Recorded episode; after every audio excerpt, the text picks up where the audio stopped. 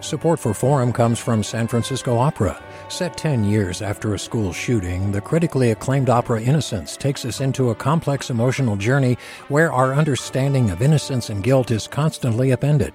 Kaija Saariaho's ethereal score collapses the past into the present as a community of survivors grapple with how to move forward. Don't miss the highly anticipated American premiere of Innocence, June 1st through 21st. Learn more at sfopera.com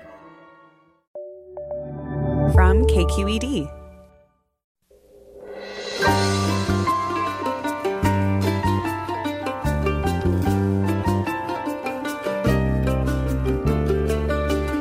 From KQED Public Radio in San Francisco, I'm Mina Kim.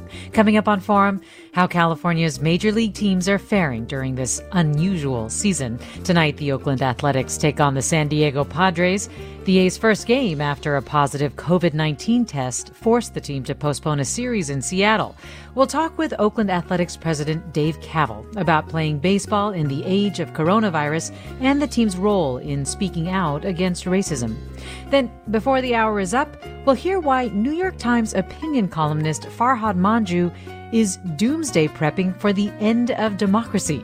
Forum is next after this news.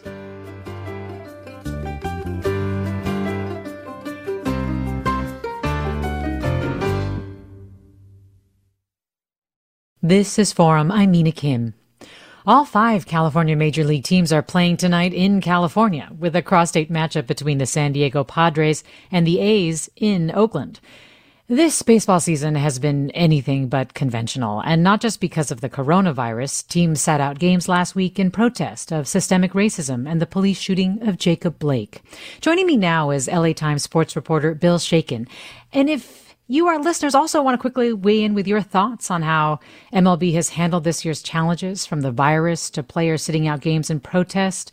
Give us a call, 866 733 6786. Again, 866 733 6786. You can also reach us on Twitter and Facebook at KQED Forum or email your questions to forum at kqed.org. Bill Shaikin, thanks so much for joining us. Good morning. And so, for those of us who haven't been able to watch as much baseball as we'd like, can you just remind us how different this season is? I mean, from the number of games to the virus. Well, no one is watching baseball in person. The stadiums are empty, trying to keep people from catching the virus. Teams have health and safety protocols that have been updated as the season has gone along because unlike the NBA and the NHL, which gathered people in bubbles, tested them, and got them into a secure space, Major League Baseball is trying to play through a regular season. Everybody plays in their home ballpark, and they've told players go home after the game. When you're on the road, go to the hotel. Don't go anywhere else. They've had a couple of outbreaks. They've had to tighten the protocols, but it looks like at this point they've managed to figure out how to get through the end of a season. Get through the end of a season. And it is a much shorter season, right? Yes, it's 60 games. There were a couple months, March, April, where really nobody knew what was happening with the progress of the virus and if we could ever play again. Then there was about a two month negotiation between players and owners about the terms under which the season would be played, both health and safety terms and economic terms, what the players would be paid. And ultimately, at the end of July, it was game on. So, how has it been playing out? I mean, are injuries, for example, playing more or less of a role this season since it's shorter, or you know, with all the double headers, it's kind of unclear? And and what teams do you feel like maybe this this setup favors potentially? Well, the injuries are up certainly among the pitchers because spring training normally is six weeks. Everybody hates it, but you have to go that long because that's how long it takes the starting pitcher to get ready. And this year, when everybody came back for what was cheekily called summer camp, it was three weeks. And so pitchers are getting hurt in increased numbers than they would have been over, say, the first month or two last year. Um, as far as what teams are being helped, um, right now, what we can see pretty much is the good teams are the good teams, and the Dodgers certainly are the class of the National League. The A's are one of the best teams in the American League, and certainly we have a good chance for an All California World Series. Well, uh, and in terms of the playoffs, I mean, what's the league's plan for the playoffs? Is the bubble thing still an option? The bubble thing for the postseason is an option because if you look, for example, at what just happened with the A's, there was a positive test. Right. Early on this season, Major League Baseball would have said, well, it's just one positive test. Let's keep playing. And what they've learned was, no, first you have to wait to make sure there's no outbreak and then you can keep playing. So the A's got shut down for a few days. Well, in the playoffs, you can't really do that. So they're going to go to the bubble format most likely. They haven't announced it officially. And they've also, because of that, essentially eliminated home field advantage. You know, over the years, you want to get the best record you can so you can have more games at your ballpark than anywhere else. But because of the bubble, that's not going to really matter. You're just going to be off at some neutral site with no fans anyway and hoping for the best.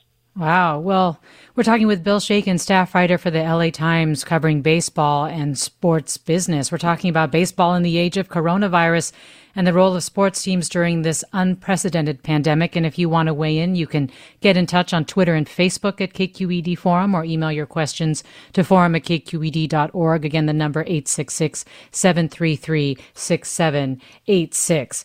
I mean, speaking of all of this, I have to wonder will the the winner, the ultimate winner of the World Series, will they have an asterisk next to them because it was such a different season? They might, but I think the general feeling is everybody's playing under the same rules. So you might not be the best team over a six month season, but you were the best team over a two month season. And I can tell you from you know, growing up in Los Angeles that the Dodgers won the World Series in 1981 when there was a player strike that wiped out two months in the middle of the season. And nobody after the Dodgers won said, huh, asterisk. Everybody went to the parade and cheered. The downside, of course, is this year, nobody's going to be able to have a parade. Well, this listener tweets, I look forward to hearing how the A's are stepping up and not expecting just their fans to help out their minor league coach. Of course, this is in reference to minor league coach Webster Garrison, who's fighting COVID 19, and his wife starting a GoFundMe campaign to help with challenges. I mean, it's it's an interesting point about the A's, and I mean, is it the, fully the team's responsibility? Does the MLB have a role here? Well, they don't really have a pandemic playbook. Everything they're sort of learning as they go along. So early in the season, uh, Major League Baseball asked teams to commit to pay their minor league players and commit to not getting uh, rid of too many staff members or furloughing them. But that was eased as time went on, and people could see that the pandemic was going to last for a bit longer, maybe, than people had thought in the spring. And after that, it's pretty much been up to the teams to do what they wish to do. And I know Dave's coming on after me, so I can't speak specifically to what happened to the A's, but I know he can. well, you know, you did write a, a, very moving piece, I thought, last week that was headlined MLB created Jackie Robinson Day, but the NBA is showing how to honor it. And I was wondering how MLB, in a way, didn't show up in your view. Well, they have their traditional ceremonies for Jackie Robinson Day and commemorate being the sport in North America that broke the color barrier. And they do things with scholarships, and they've done a lot with urban youth academies to try and revitalize African American participation in baseball. But when the protests hit um, over the Jacob Blake shooting, the NBA players were right on it, and they went right to their bosses and said, "We're not playing unless we get some action." And it seemed like a slam dunk, to borrow a basketball term, for Major League Baseball to say, hey, it's Jackie Robinson Day. So let's go ahead and announce that we're going to use all our ballparks as voting centers, as polling places. The Dodgers already had done that. The Washington Nationals had done that. The St. Louis Cardinals are looking into it. Why not just say everywhere we can do it, we will, and just make it happen? And not only did Major League Baseball miss the chance to do it on Jackie Robinson Day, but the NBA announced that very same thing on that very same day. Well, do you think? I mean, I guess I'm curious what you think about the MLB generally, and and whether it will always kind of be a follower of other sports leagues on social justice issues.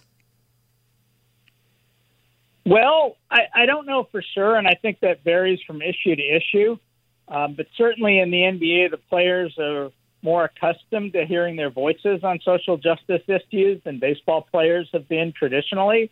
Um, there's lots of reasons for that, but I think everybody could see that players are now finding their voice and using it. And what happened when players decided not to play? Really nothing. People heard them. They weren't punished in any way. And I think the leagues and the teams and the players all agree now that there is a platform they can use that maybe they need to do a better job of using. Do you think what role do you think the baseball fans play? I mean, I don't know how different they are from NBA fans or WNBA fans, for example, but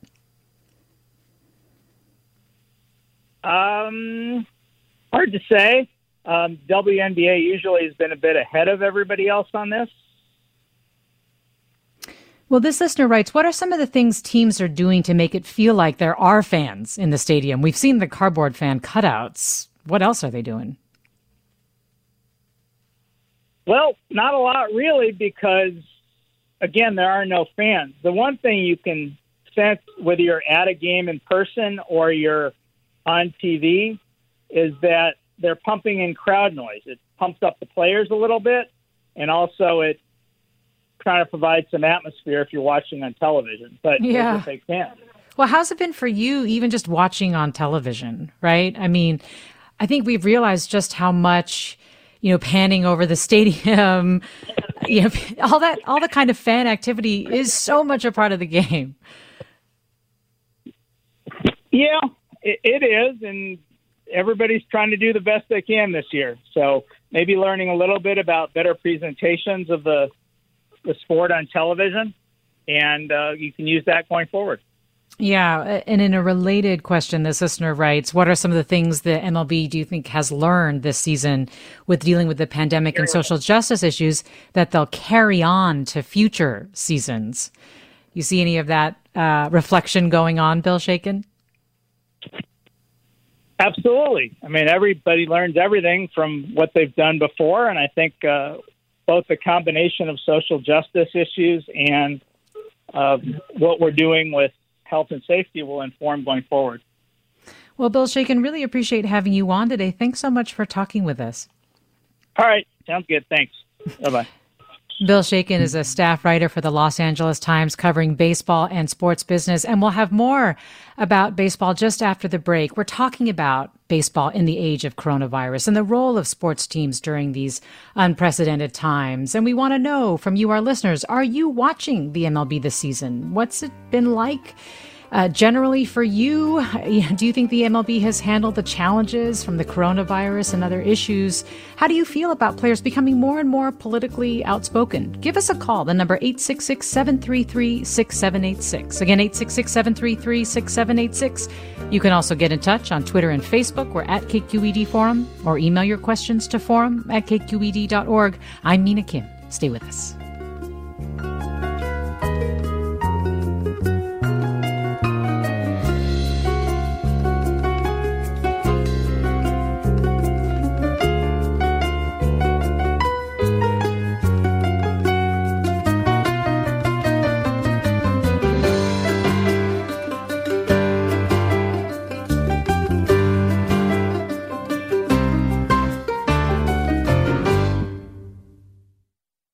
You're listening to Forum. I'm Mina Kim. The Oakland A's, who stand at the top of their division, will take the field for the first time tonight since a positive coronavirus case forced the team to postpone a series in Seattle.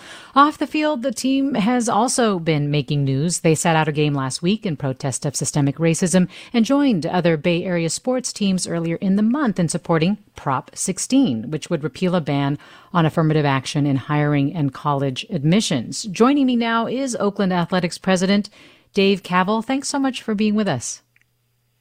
Oh, thanks so much for having me. I guess the best place to start is how's the team doing, given that they've become the latest team to miss a significant stretch of games because of a positive coronavirus test? Well, I think we're excited to get back on the field tonight and play baseball. Um, it's certainly been a long week, um, but I think it's shown the success of the MLB protocols that we only had one individual test positive. I think um, both the league as well as our team and our head athletic trainer and entire staff did a really good job of you know following the directions and ensuring it didn't spread and just making sure that health and safety was the number one priority. And now we're back on the field and uh, can focus on baseball. Yeah, well, and I'd like to do that, though I do wonder, you know, what we probably don't know, what you think fans and others really don't know about what teams are going through this season as a result of all the changes and the stress of the pandemic. Well, I mean, I think you have to modify your behavior as a human being in ways that are very unusual because, you know, we're all social creatures and we want to, you know, hang out in the clubhouse and play cards and you know, enjoy, you know, stories and eat together. And those are all things that are not available in this scenario um, because we want to be super safe and ensure that if anyone does have the virus, it doesn't spread. And so I think it's just very difficult to, um, you know, modify those behaviors. It goes against the way people are kind of hardwired. But I think I'll give our team and the other teams in the league a tremendous amount of credit that they're doing that to ensure the health and safety, to ensure that we can play baseball and bring the excitement to our fans and maybe have a little distraction in a really difficult year for, for the country. Well, we've got calls coming in, and I'll start with Rick in Oakland. Hi, Rick. Join us. Hi. How are you? I'm well. You're on. Go right ahead. Well, i am very happy that the players are speaking out, and I think uh, players and fans are both united on feeling like something serious has to be done about institutional racism. I think in most of these clubs, it's the billionaire owners who really don't care about that and mainly are just worried about the bottom line. So there is some some struggle between them, but uh, I'm very proud of the the A's players, and of course Doolittle, who left, was one of our first um, people who was who was great on that that kind of thing.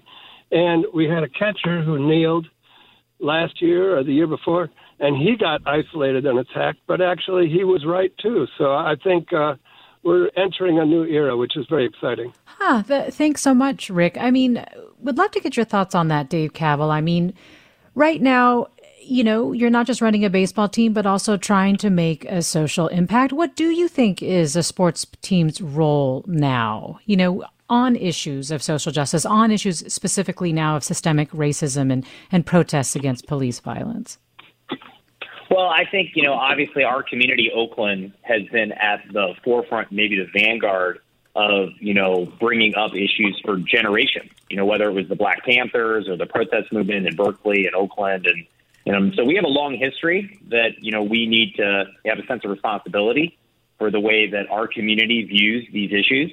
And that's why we've been extremely supportive of our players, going back to Bruce Maxwell, who was the first Major League Baseball player to take a knee, and also this year with the protests against police brutality and systematic racism. We wanted to do everything we can to support those efforts to ensure that our voice and, and that our organization can be part of bringing real change, uh, whether that is education and the speaker series and listening series that we have, like through our website for our fans, or the actions of our players in supporting their efforts, uh, both on opening day and also with the two games that we sat out.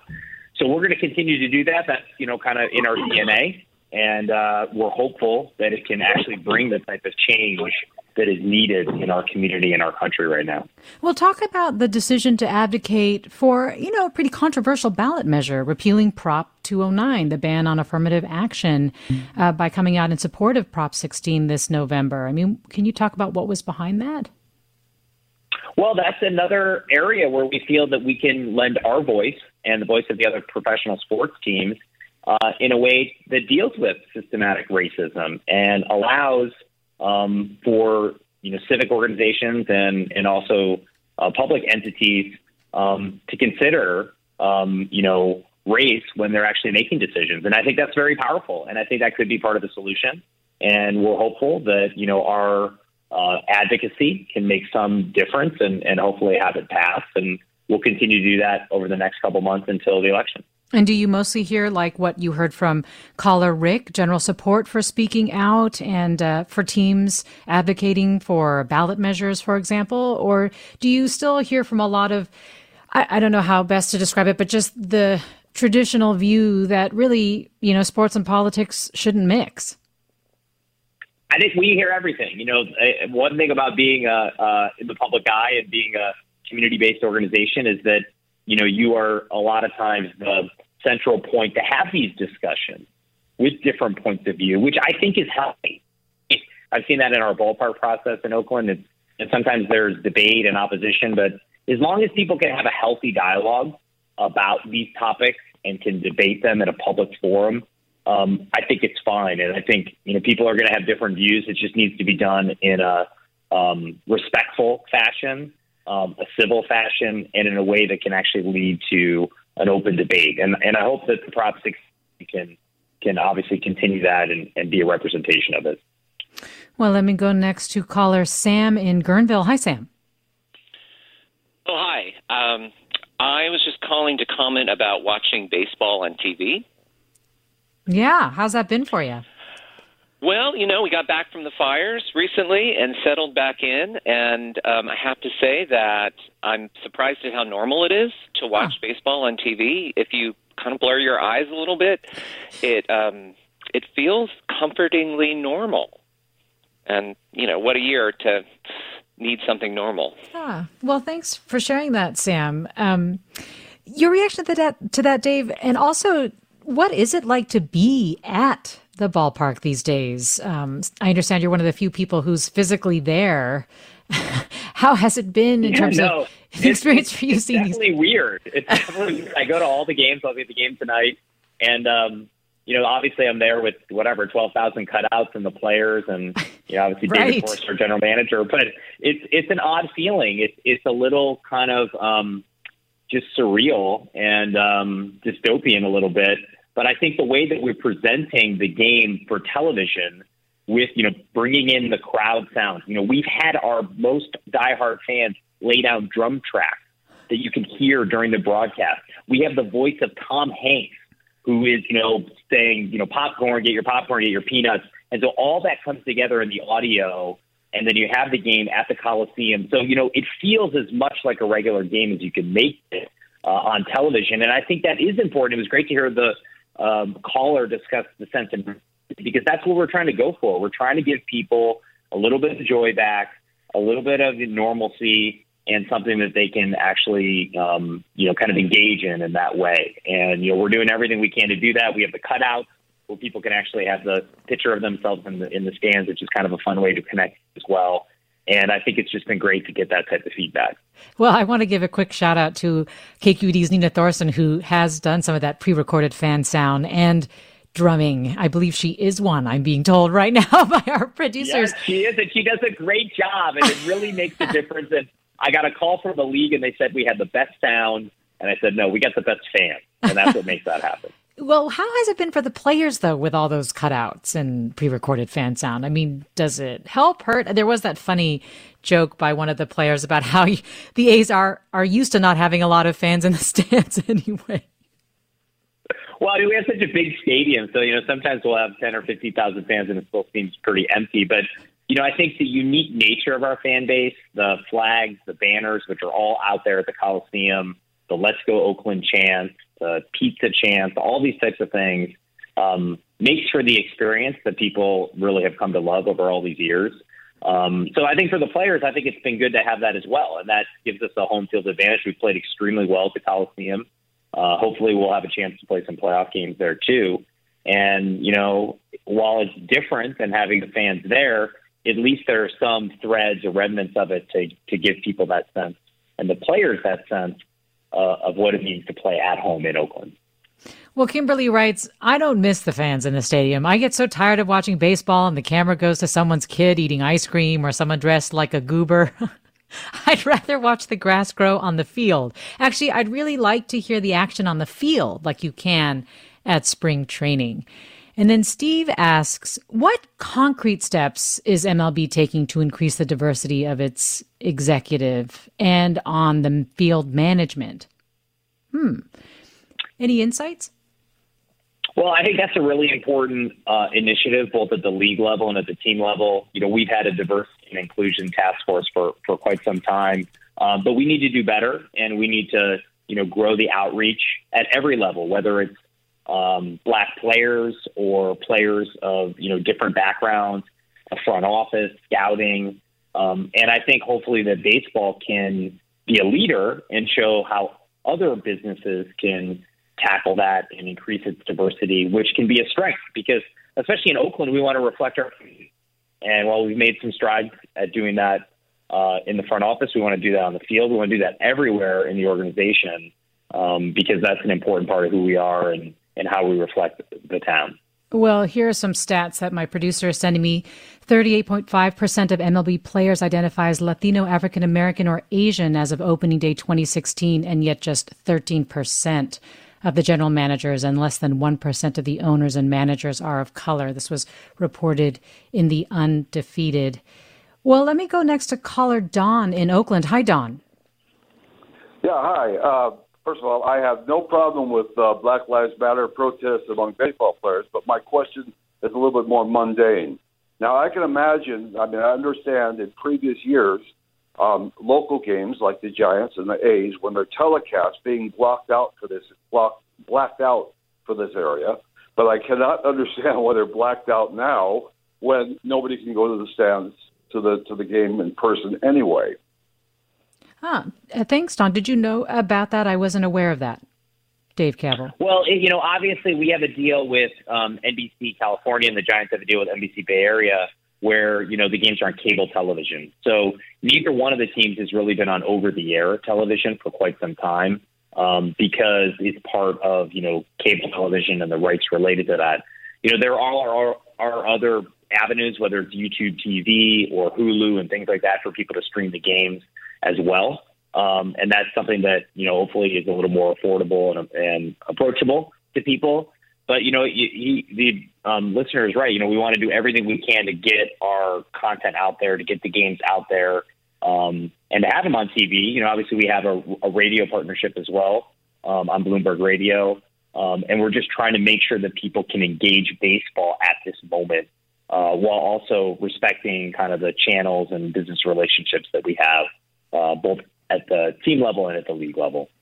Well, this listener writes Has the pandemic derailed the planning for a major development proposal around the new stadium, including housing and commercial space? What is the timing for such plans to move forward? No, it hasn't derailed at all. It's actually accelerated some of the approvals and negotiations with the city. Um, you know, we have two projects. You know, one at the waterfront, with our, where our new privately funded ballpark will be built at Howard Terminal next to Jack London Square, and there'll be a ballpark village uh, around that with things like affordable housing and commercial real estate and retail. And then we also have our plans to, you know, redevelop and and kind of, you know, honor East Oakland and you know, keep the arena and you know bring kind of a new vision for that part of the city that was informed with a lot of input from East Oaklanders. And so both those things are still moving forward. You know, sometimes you can't have public meetings and stuff with COVID, so there are areas that are slowing down, but there are areas that are speeding up with some of the approvals and um, so we're, we're doing everything we can to advance it as quickly as possible, to do it in a responsible fashion, and to ensure that the A's are in Oakland for many, many decades to come. Well, let me go to Chris in Oakland. Hi, Chris. Hey, thank you for taking my call. Um, let's go A's. Um, but my comment is on the same vein is let's go A's. Uh, sometimes I see them step out of the box and check their gloves and do adjustments. And I'm wondering, is there anything that could be mentioned about the pace of play? Listened to a game on the radio the other day. It took, uh, I think, over three hours. And uh, just curious, you know, I'm in my 30s, but uh, younger generation, uh, don't meet stereotype, but maybe the attention span for a game that long and just watching guys check their gloves. Um, I would like to take my uh, take my comment off there with that. Sure, Chris. Thanks. Uh, Dave Kaval, thoughts about pace of play? Well, this has been you know something that I think has been discussed, especially at the commissioner level, for the last you know three to five years, and you know I think there have been additional measures put in place to you know speed up the game, uh, but you still see you know a little over three hours, which is up from you know the way it was 20 years ago. I think it's about educating, you know, the younger players on speeding things up and, you know, hopefully working with the Players uh, Association to ensure that it, it's a priority because we do need to appeal to younger fans, and sometimes the length of the games can be a challenge. But you know, sometimes the thing about baseball too is that it is timeless. You know, that it has no time limit on it. So you know, it can sometimes cut both ways, and so I think we have to be careful that we want to honor the tradition and the way the game's been played and what it means, but also make sure it's modernized in a way that can be exciting for people. And and we've seen it in our TV ratings. I mean, for the A's, our TV ratings are up like 50 or 60 percent, and it's mostly younger people, 18 to 34. So we've seen an increase in younger fans with COVID watching the Oakland Athletics. That's a great sign. It's the second highest increase in TV ratings in the league. You have a good, young, exciting team. Um, and so, you know, we want to look at the numbers. We want to look at the pace of play and put all those things together to ensure we have a great product for our fans. Before I let you go, we just have a couple minutes. I did want to ask you a question that I had put to Bill Shaikin earlier because he'd written this piece saying the NBA is showing how to honor players and address racism. And I had asked him about, you know, whether the MLB is going to continue to be sort of a follower of other of other sports leagues, right? I mean, in terms of especially there were some complaints about how they really did not call off games after the NBA and the WNBA and even the NHL. I mean, I, I think each league has its different approach to these things, and sometimes the timing of things. You know, when COVID first hit, you know, the NBA was playing and they had a positive test, so like they were being experienced it in a different way than baseball. Um, and so I think it's just important for baseball and its players and its everyone associated with it to be authentic and honest to the way that people feel, and to ensure that you know, we have a positive voice around a lot of these critical areas that are facing our country, whether it's the economic impact of the pandemic, you know, social injustice, police brutality, all these things that are that are happening this year that have made 2020 um, such such an incredible year, unprecedented year, I would say. And so I think we need to be true to ourselves how we do it, and I think we need to continue to re-examine and look to other leagues and see how they've approached it and um, ensure that you know we're taking the proper leadership role both locally and nationally um, that we can serve. I mean, baseball has long been the place where these topics have been discussed, and I think that will continue. And I think it's part of being the American pastime, mm. and that's a responsibility that I think all of us associated with the game feel very strongly about. Well, this listener writes Watching baseball during COVID 19 has been crucial for our family. We get to see Chapman and Olson's defensive gems and Piscotty home runs and feel excitement and joy for a few minutes instead of stress and worry. Go A's. Dave Kaval, president of the Oakland Athletics, thanks for joining us. And thanks to Jameson Weiss so for producing this segment. Yeah, I really appreciate having you. Stay with us for more Forum. I'm Mina Kim.